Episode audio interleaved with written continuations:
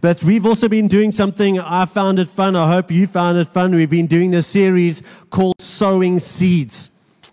And the whole idea behind this series is that, listen, regardless of what your 2023 is going to look like, whether it's going to be a great year or a rocky year or something in between, are there certain seeds that you can sow now such that as they take root and as they start showing and demonstrating life, you have more chance of knowing and enjoying and experiencing life throughout the course of this year than if you hadn't done that.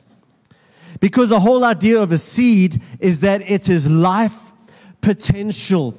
Now, when I talk about life, I'm not always talking about the American dream version of life, but life the way our Creator intended, life abundance the way He intended, so that by sowing these seeds, and as you walk out this year, you're able to know God's goodness and God's life in a very tangible and powerful way. Now, for the most part, this series so far, and, and maybe even for the weeks to come, have been focusing on you sowing seeds for the sake of your life, your experience. But today we're going to talk about sowing kingdom seeds into the life of somebody else.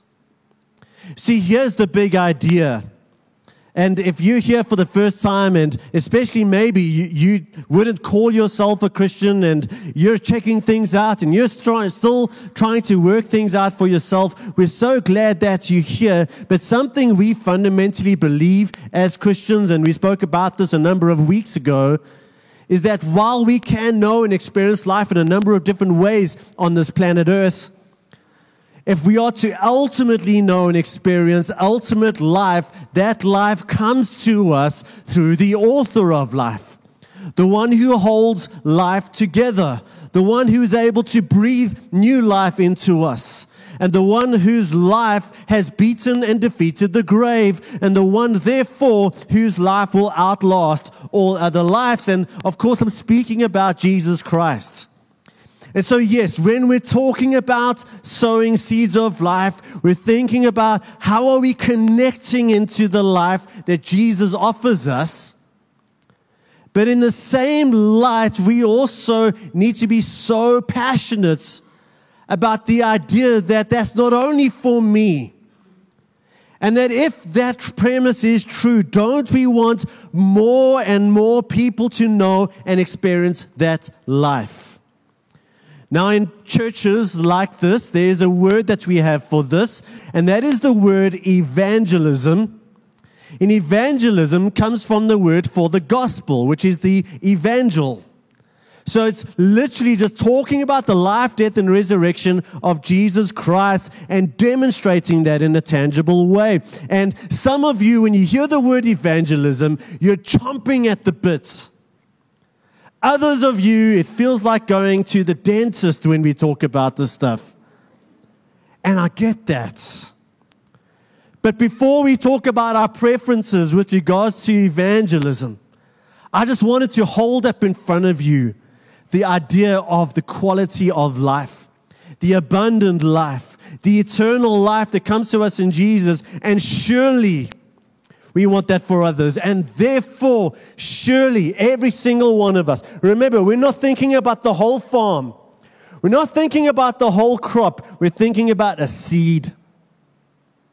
And surely everyone in this room can think about sowing a seed of life into the life of somebody else. And so, to help us this morning, we're going to speak about a fairly familiar story that Jesus tells and, and maybe come at it from a less familiar angle. But just to get us all on the same page, literally and metaphorically, let's read Matthew 13, verses 3 to 8. And this is the story that Jesus tells. And he says, A farmer went out to sow his seed. And as he was scattering the seed, some fell along the path, and the birds came and ate it all up. Some seed fell in rocky places where it did not have much soil. It sprang up quickly because the soil was shallow. But when the sun came, sun came up, the plants were scorched and they withered because they had no roots. Other seed fell among the thorns, which grew up and choked the plants. Looks like some of our gardens. But still, other seed fell on good soil. We're jealous about those gardens, right? Where it produced a crop, a crop of 160 or 30 times what was sown. Why? Because seed is life potential. So, if you've heard the story before, so often the angle that we preachers tend to take is to say, let's look at your heart as one of these four different types of soils. And as we, and we'll do this in a second, as we try and understand how Jesus describes these different soils, well, let's have a bit of introspection and let's get honest with the states and the readiness of our own hearts, and then let's respond to these seeds accordingly so we can be more ready for the seeds of the kingdom. That is the more typical angle that we take. But what if we didn't make that story about us today? What if these different soils represent different people that we hope to sow kingdom seed into? The seed doesn't fall out of nowhere. It talks about someone hearing the seed. And so in this case, instead of hearing it from Steve or Craig, they're going to be hearing it from you. So this story helps us understand that when we are scattering seed, everyone's coming from a different background. Everyone's going to be in a different state of readiness. Everyone's going to have different things going on in their life. And so here's the big question for us as we imagine ourselves wanting to sow a seed of the kingdom in somebody else's life. To what degree do we need to be sensitive to and thoughtful about the situation of the other person? In other words, do we just randomly just go out and throw seed, being completely unthoughtful about it? Or are we being called by the scriptures to far more intentionality? Now, some of us would answer, no, we shouldn't really think about that. All we need to do is just give the gospel every opportunity that we have. And every time we give the gospel, we're, we're just kind of doing what we know and we're throwing the seed out and I'm using the evangelistic method that I'm comfortable with. And if it's good enough for 1985, it's good enough for 2022, 23, sorry.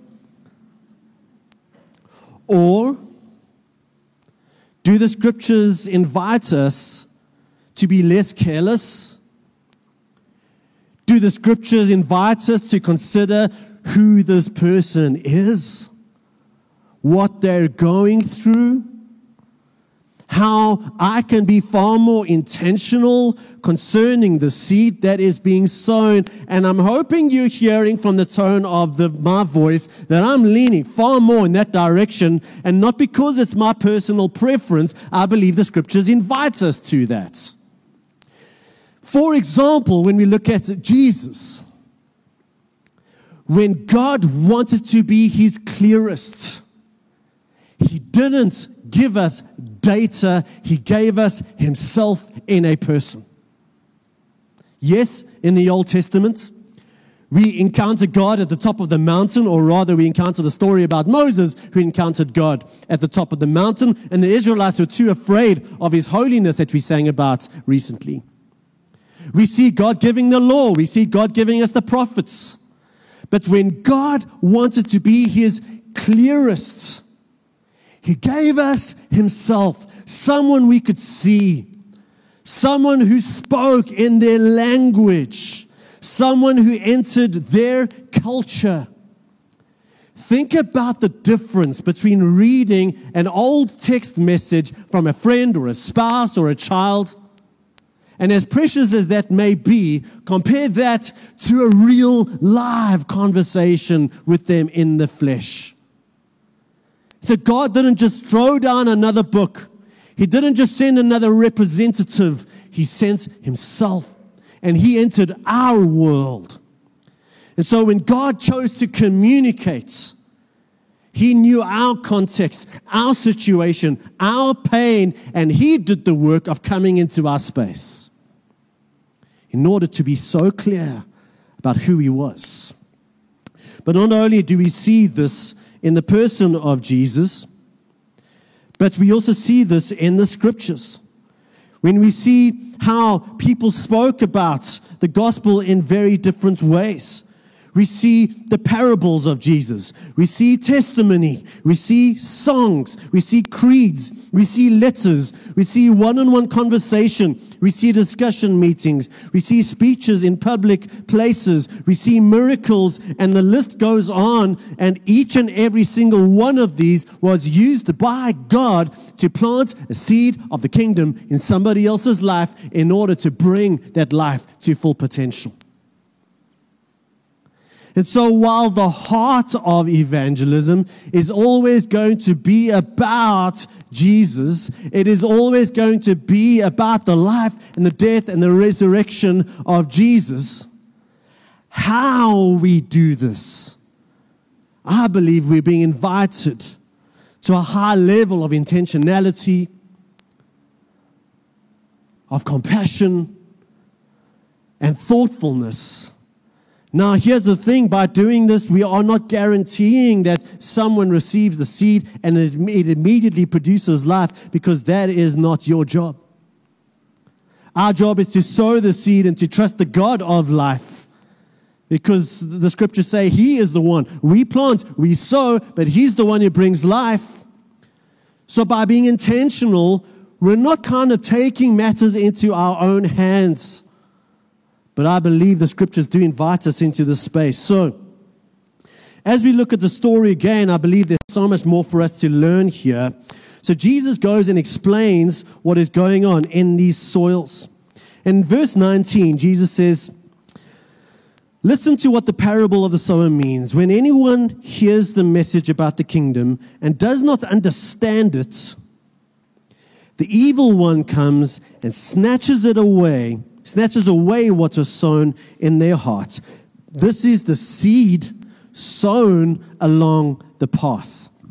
This is a seed that lands and there is no preparedness. There is no space for the seed.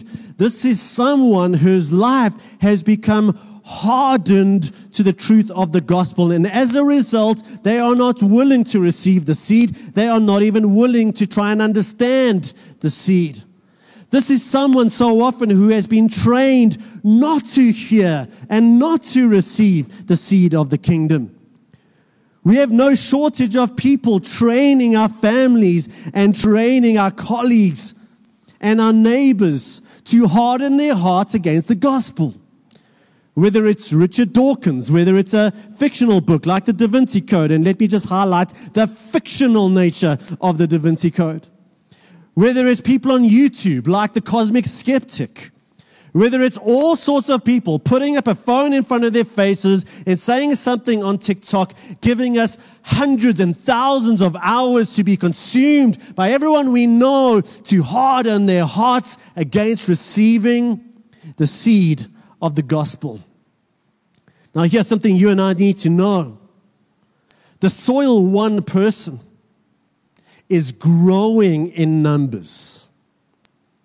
30, 40, 50 years ago, we could assume that most people out there kind of knew that there kind of was a God most people out there, if we're to ask them to say, who is this God? Most people, be it in our country or at least in the Western nations, would give some sense of, oh, it's probably Jesus, you know, the Christian God. And we know Moses, we know Abraham, we know the Ten Commandments. And as a result, there was some readiness some awareness, some understanding. And so when we were thinking about sowing seeds, it was a different story. But today, when it comes to the, the kinds of ways that people are being trained, and yes, the kinds of disappointments that people have and experience when it comes to religion, when it comes to the church. Their hearts become paths. The seed doesn't even have time to sit there for two seconds, and the enemy comes and takes it away. So, what do we do with somebody like that? Here's something that I found so interesting this week. You know, when we look at the Gospels, which, by the way, the Gospels themselves are a story of the Gospel. They're not just this standard three points approach to what the Gospel is, they tell the whole story of Jesus.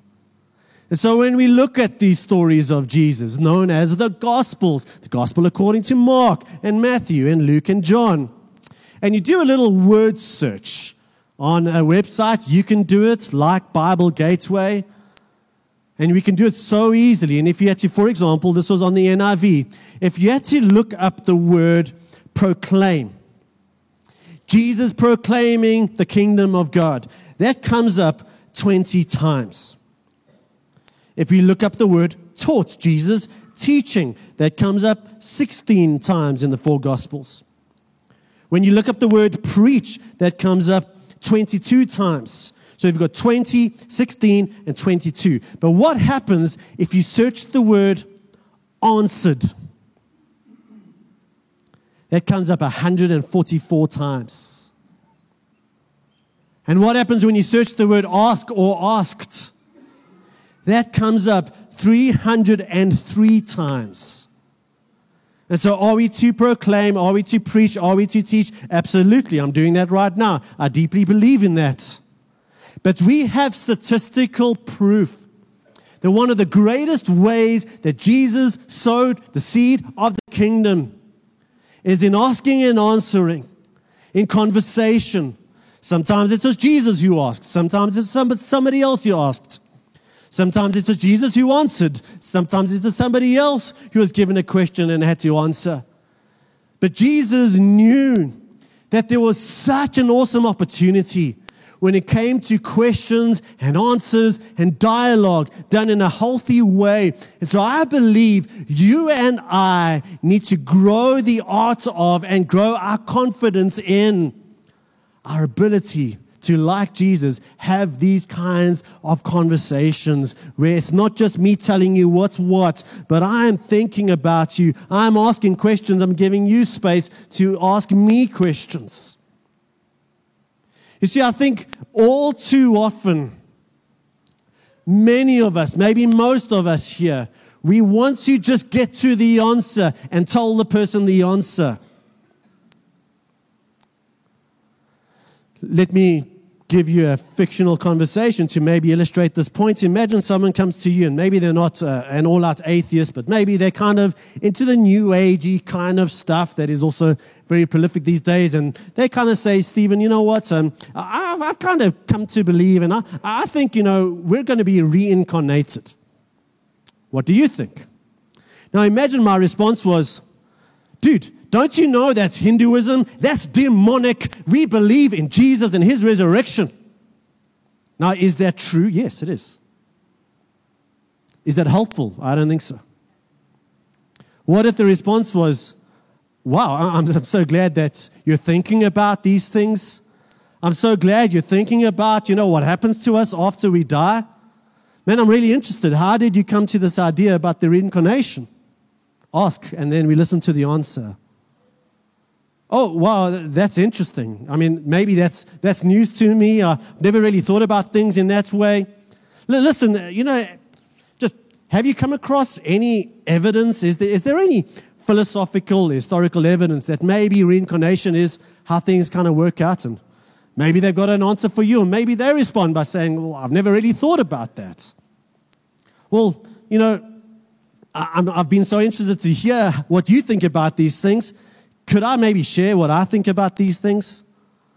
You know, for us, we also think about the afterlife. We also try and wonder, you know, just what's going on there. And for us, the framework is less about reincarnation and it's more about this idea of resurrection. And, and, and for us, just here are some reasons why I think the resurrection is compelling. And, and this is why we do, you know, just for us, this is how Jesus is at the center of our faith. And this is why I think the resurrection of Jesus actually happened. Well, what do you think about that? Now, once again, we're not trying to guarantee a slam dunk here. But which conversation do you think has more power to continue and to be received? Thank you, Anik. Yes, the answer is the second one. and I hope that you know I'm so passionate about this.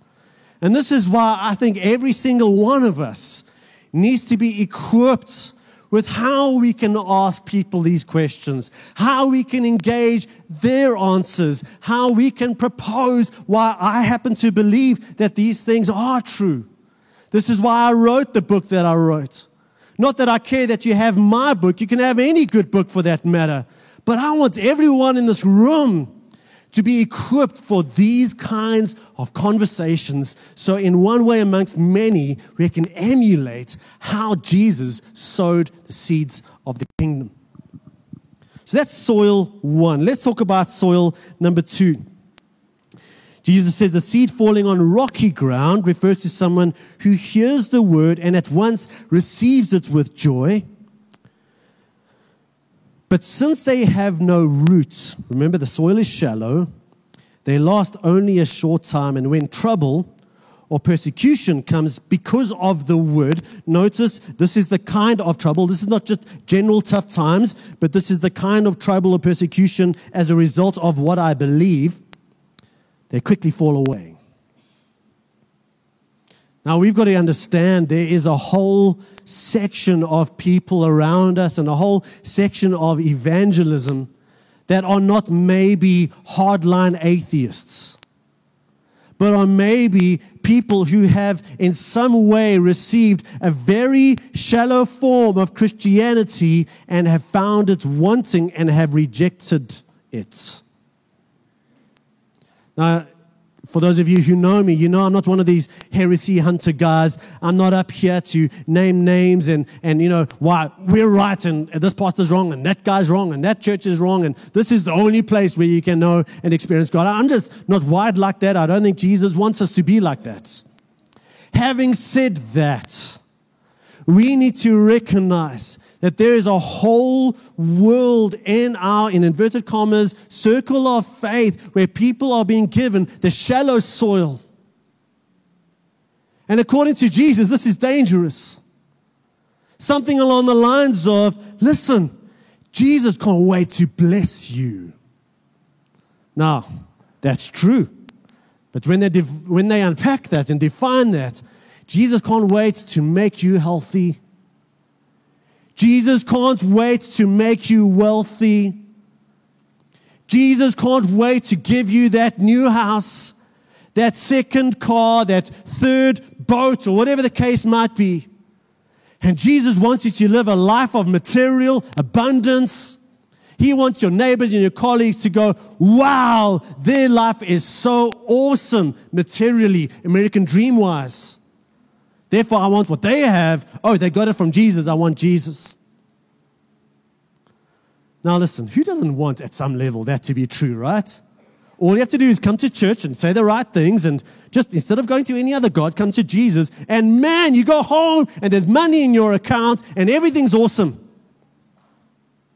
The problem is, uh, before I get there, is it no wonder that these plants grow very quickly? Not all large churches adhere to this form of the gospel. But is it no wonder that when preachers are preaching this kind of gospel, that those churches on average grow very large? Because we want to hear that. Is it no wonder that the fastest sector of Christianity growing in South America and Africa is this sector? Why? Because we're struggling, we're poor, we need help, we want hope. And man, if I can go to church and if I can give my money to that pastor and if I can get blessings in return, who doesn't want that?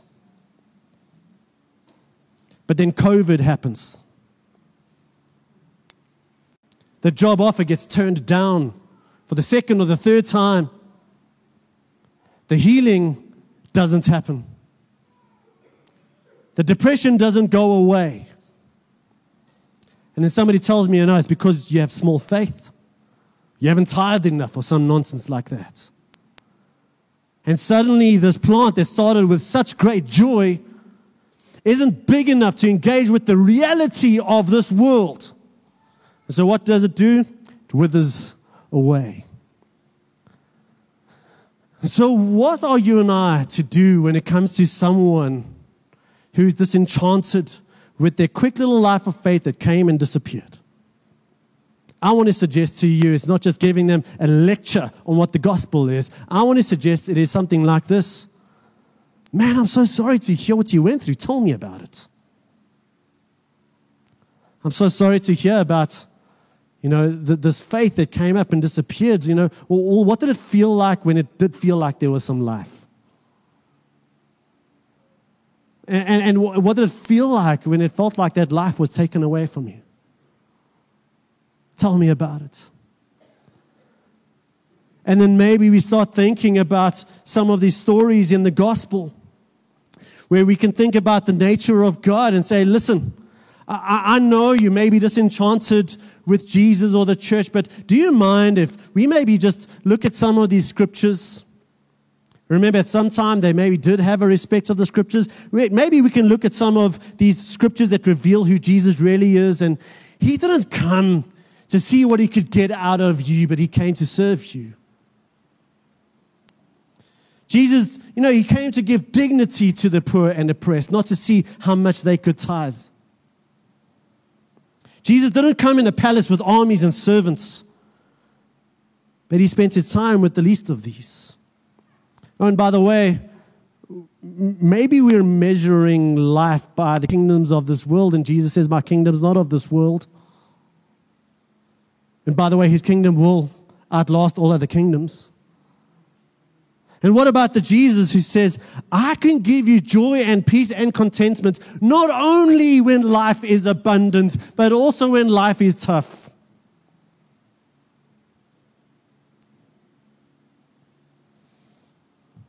I want to encourage you to, when you have these kinds of conversations, to really be patient and really be prayerful. As some unlearning kind of needs to happen here and really trust God with the process. And so that's going to move us on to soil number three. And soil number three is found in verse 22. The seed falling among the thorns refers to someone who hears the word, but the worries of this life that I'm going to call issues and the deceitfulness of wealth, which I'm going to call idols, choke the word, making it unfruitful.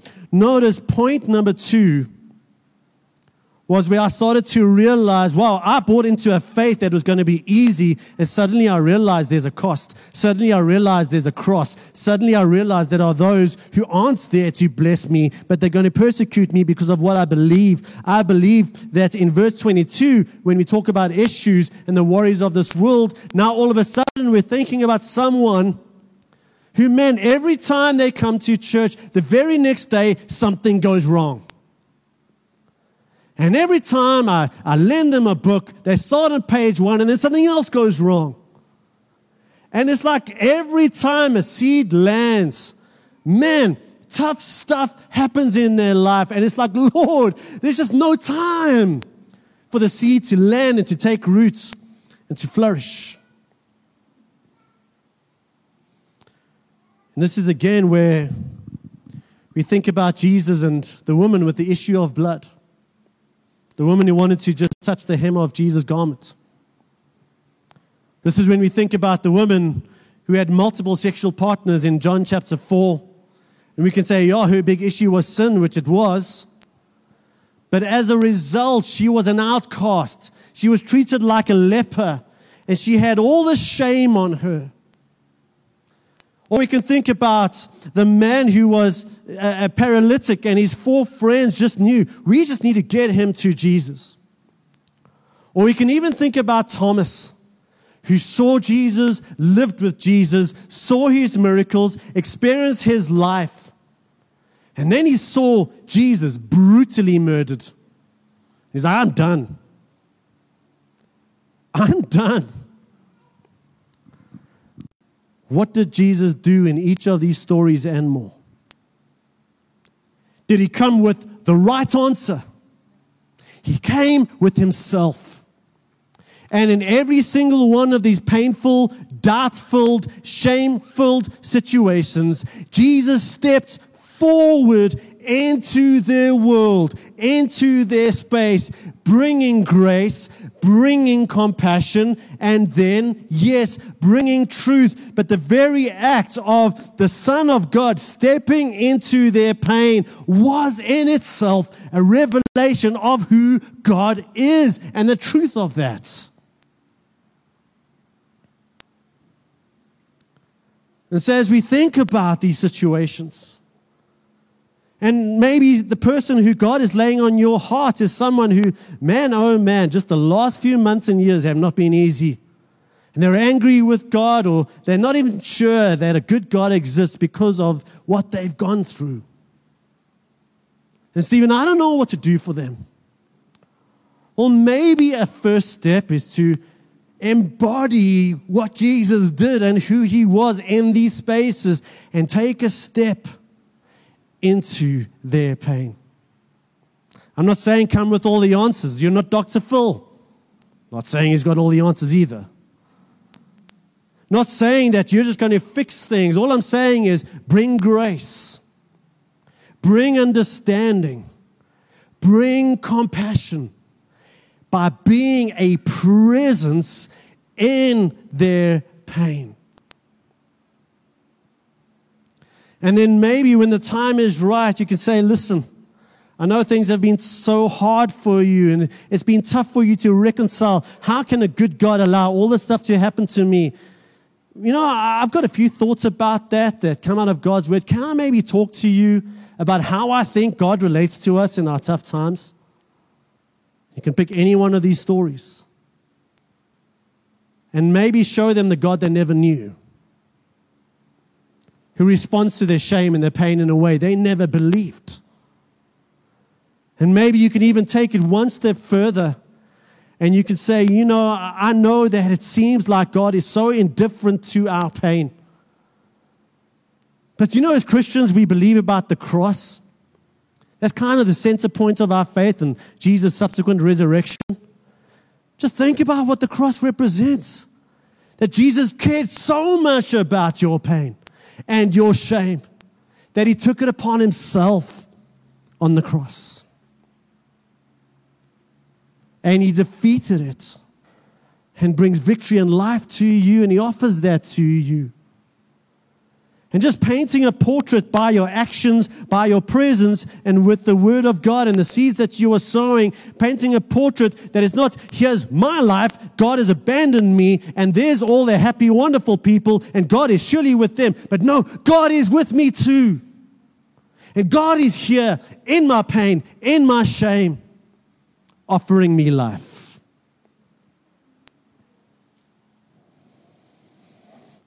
And finally, this passage when it talks about the deceitfulness of wealth. spoke about issues, now I want to speak about idols. An idol is anything we look to to give us what God alone is wanting to give us. And so this is why he calls it the deceitfulness of wealth. Now, in the scriptures, regularly, kind of the one biggest competitor to the role of God in our lives is money. And I think that stands true today, like anything else, but it could be any idol. But this just happens to be what gets brought up here. And so, what do we do when we recognize that maybe, you know, someone has been deceived by some form of idol in their lives, or maybe even, as in this case, the deceitfulness of wealth? What do I do about that? Do I just condemn them? Do I have a tough conversation? Do I tell them that this is an, an idol and they must just kind of repent? Oh, you can try that. With some people, that might be exactly what they need to hear. But if we're going to be maybe intentional and thoughtful, based on just how Paul engaged different audiences, especially in Athens. And I wish I could spend a lot more time in this in Athens in Acts 17. There's an author by the name of Sam Chan. And he wrote a book, I forget the exact title, I think it's Evangelism in a Skeptical World. Sam Chan, Evangelism in a Skeptical World. And if that's not the title, it's something like that, you'll find it immediately. And he suggests when we're wanting to communicate the gospel, but the soil is a soil that is riddled by the thorns and thistles of idolatry, he suggests the following paradigm. And I know I'm throwing out this little bit of training or equipping, you know, for five seconds, and, most of us are need to, going to have to come back and maybe listen to this again and again. But I just still wanted to give this to you. He suggests that we resonate and then dissonate and then show gospel fulfillment. Stephen, what? What are you talking about? Resonate is when we show that we understand what the person is looking for. Dissonate is when we show that what they're really looking for cannot be given to them in the places they're looking for it. Then gospel fulfillment is to show that what they're really looking for can only be found in Jesus Christ. So if you know anything about Acts 17, go home and maybe read it this afternoon, and maybe some of this will make sense. Paul walks into Athens, a non biblical, non Israelite, non Old Testament savvy place, and is filled with idols, and Paul's spirit is deeply troubled. But when he starts speaking to these philosophers, he doesn't start off by saying, Oh, you, you evil idolaters, you, you demon worshippers, you're going to hell unless you repent. While at one hand, he is disturbed by what he sees, the first thing he does is resonate. He goes, Oh, you know, I, I look around me and all I see is, is idols. That tells me you, you're really serious about wanting to connect with God. Resonate. And if you go and read his speech, you can see in a number of ways he resonates with their various philosophies about who God is. He even quotes their pagan philosophers dissonate. He says, but you know, if we just apply our minds here for a second, are you, telling me that this God in whom we live and breathe and have our being, and are you really telling me that he can be contained by, by temples? And of course, the Athenians' response has to be, well, actually, no, you know, that kind of a God cannot be contained by temples. And he's taking them one step further until he gets to the point of gospel fulfillment, which he says, Now let me tell you about the God that I really think you're looking for. And this is who he is. And this is how he has demonstrated himself to us through his resurrection. So let's think about applying that into the situation that is raised here the deceitfulness of wealth. Resonate. Listen. I know that at the end of the day, we all want what is best for our family, right? We all want to have enough money to send our kids to the best schools, to make sure that they're not going to be without the important things of life. And absolutely, not everyone can, but for those who can, we want to give our families some just, just some good experiences, some good holidays, and just some joy in this life, right? And just by the way, God is never against money, but he just becomes very cautious when it occupies a place of idolatry in our lives. So we can resonate. I want those things, right? I do. Some of you find that funny. Dissonate. But here's the thing, man.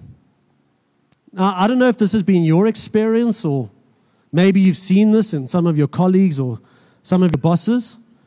Don't you think that sometimes something shifts in our heart? Where we're doing this, you know, to increase the quality of life that we want for our family and our kids. But doesn't it sometimes or, or very often happen that in the pursuit of getting the money, we lose the things that we were hoping to experience the joy of? We lose our marriages.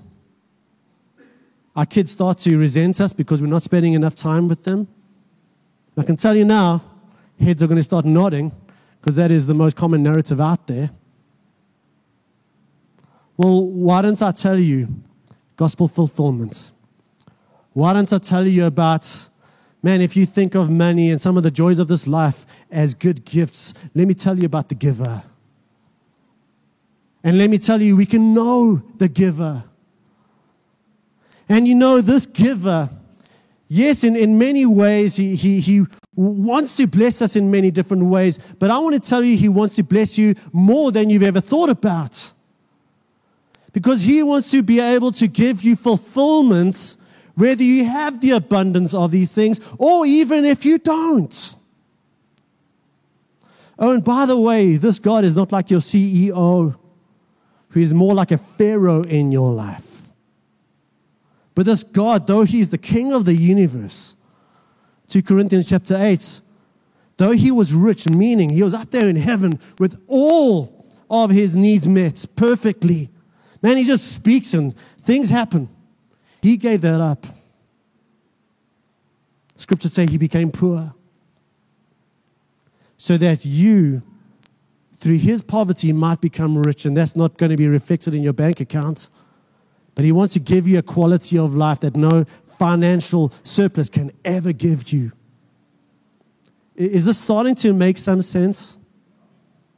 It does require using these brain cells a bit, right? It does require some intentionality. And then, of course, we get soil four, and we'll just be very brief on this one where Jesus says in verse 23, but the seed falling on good soil refers to someone who hears the word and understands it. This is the one who produces a crop. Why? Because seeds are life potential, yielding 160 or 30 times what was sown. This is when the seed is sown and faith takes root, and man, we see life. Amen. Praise the Lord. Some of you were that soil, some of you are that soil. But let me ask you this question. If we are to think about planting seeds, are we only to plant seeds in soil number four people? The answer is no. We can't only wait until we'll die waiting, until someone is in the perfect place for us to plant a seed of faith. Now, when that happens, that's amazing but we're called to plant seeds. Even when the person that we're praying for and the person we're loving, the person we're communicating with, is experiencing some of these things. Oh, and by the way, there could be a fifth soil, there could be a sixth soil. And so, no, I haven't covered all potential challenges out there to sowing the seeds of the kingdom. But hopefully, this has given us, given us enough to start off with. And so, just a few final thoughts as we wrap up here.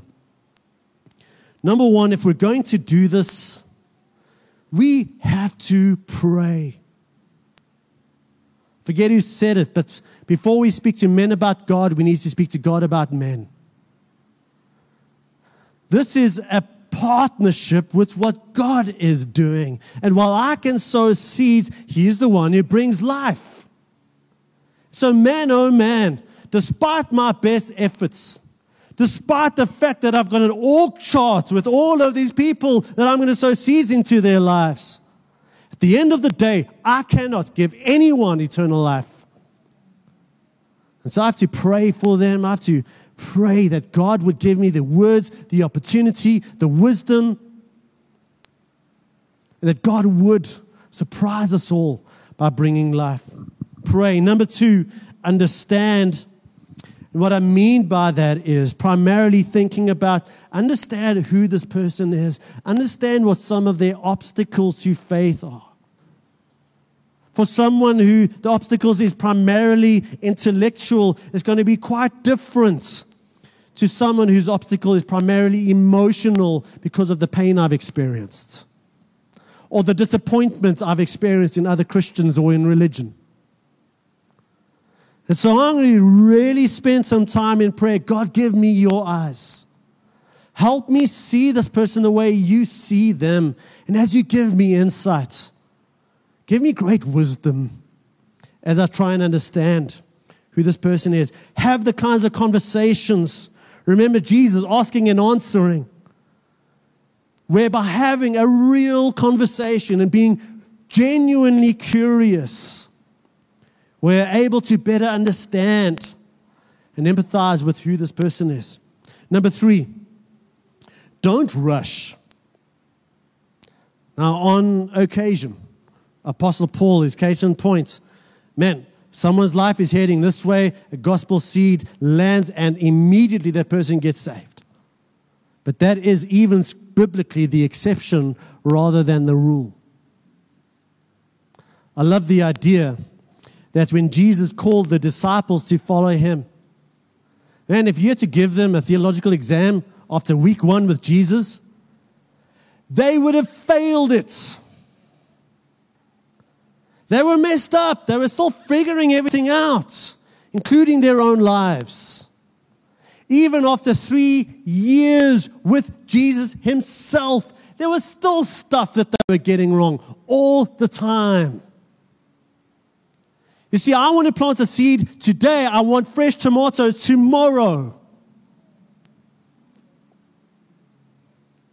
I think it's very unfair when we place human pressure on someone that not even the disciples received from Jesus himself. Dude, I, I, told you what the gospel was last week. What's wrong with you? Why don't you understand? Why are you still sinning? Why are you still doing that?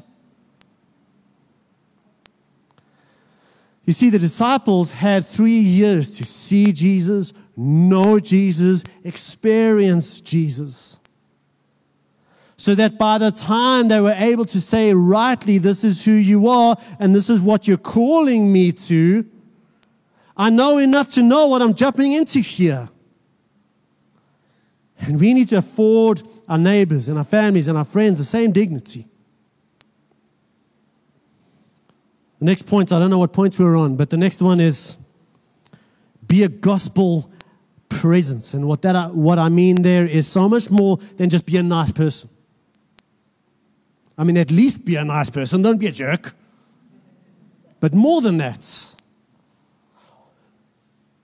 we need to somehow live in such a way that someone else can see that the good news is good news to you before you try and convince somebody else that the good news is good news to them. And that's going to show itself in your life in billions of different ways. But be a presence in their life where they can see. I know it sounds like a cliche, but they can literally see something of Jesus in you. And when you do get it wrong, be the first to say, I'm so sorry I got it wrong. Please forgive me. And then finally, it's not always in a linear way, but just final thoughts. The time's going to come when you're going to sow a seed. You're there. You're being thoughtful. You're being intentional. You're praying. You're praying for God to move their heart. You're praying for God to move your heart, to give you wisdom, to give you opportunity, to lead you by His Spirit, to help you see what He's doing. You're asking questions. You're being genuinely curious. You're being genuinely compassionate and gracious. And then the time is going to come when God says, sow the seed now. And in faith, you plant that seed and you don't know what's going to happen to that seed. I was going to do some research, and to be honest, I completely forgot where some seeds can lie dormant in the earth for like 50 years. You don't know. And maybe you plant the seed and somebody else comes along and waters it, and then they go to another church, and then that pastor sees the harvest. Amen. It's not about you, but you are called to plant a seed of life potential. So, as we wrap up today, I wonder who God is placing on your heart. I wonder if God is bringing a name to mind, not just, you know, lost people. I'm not being prophetic here, but Michael, your cousin. I want you to start praying about him every day, even if it's a seed of prayer, five minutes a day, and take it from there. I think it's useful for us to just acknowledge that if the Holy Spirit is speaking to you, that something in us responds by saying, I hear you, God. I'm trying to duck, I'm trying to dive. I'm not letting you do that. I hear you, God. Okay, now let's talk. Now let's pray. And by the time that the Holy Spirit opens up that opportunity to plant the seed, Man, He's done work in your life, He's done work in their life. And we just trust that as seeds of life potential are sown in other people's lives this year and in the years following, that we start to see that crop. We start to see those two little leaves that come out the ground. We start to see those become fruitful plants and fruitful people who, in turn, are able to bless others with kingdom seed. And so let's just come before the Lord because we need Him and we need His help. Father, speak to me about my own heart, and I know we've been speaking about other people's hearts. But there's unbelief, there are challenges, there are doubts in my own heart, there are griefs that are not dealt with. That, man, I'm even struggling to receive the seed. So, God, I bring myself before you.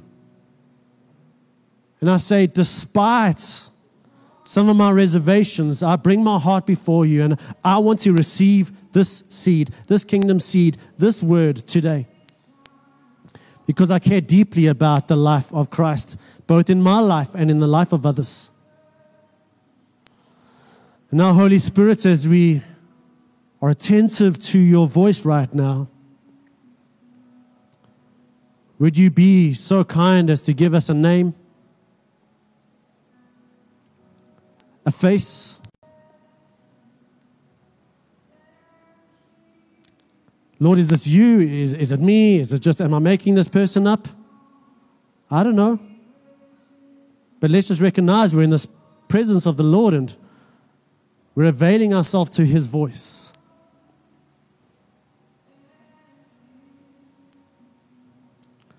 And Lord, just that first step, we pray right now for these names and these faces that are coming to mind. And Lord, maybe I feel so inadequate to the task. That's okay.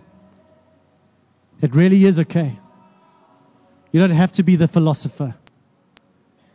You don't have to be the theologian. You have to be you and willingly you. So, Lord, I pray, I bring myself before you, and I pray that you would even lead me step by step to get to the point where I can sow a seed of faith. And I'm afraid, and I'm afraid of disappointment. I'm afraid of that seed lying dormant.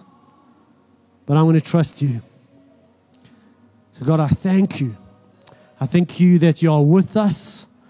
And I thank you that you're leading us in this life potential in other, in other people's lives. God, we look so forward to a harvest. We trust you in this in Jesus' name. Amen.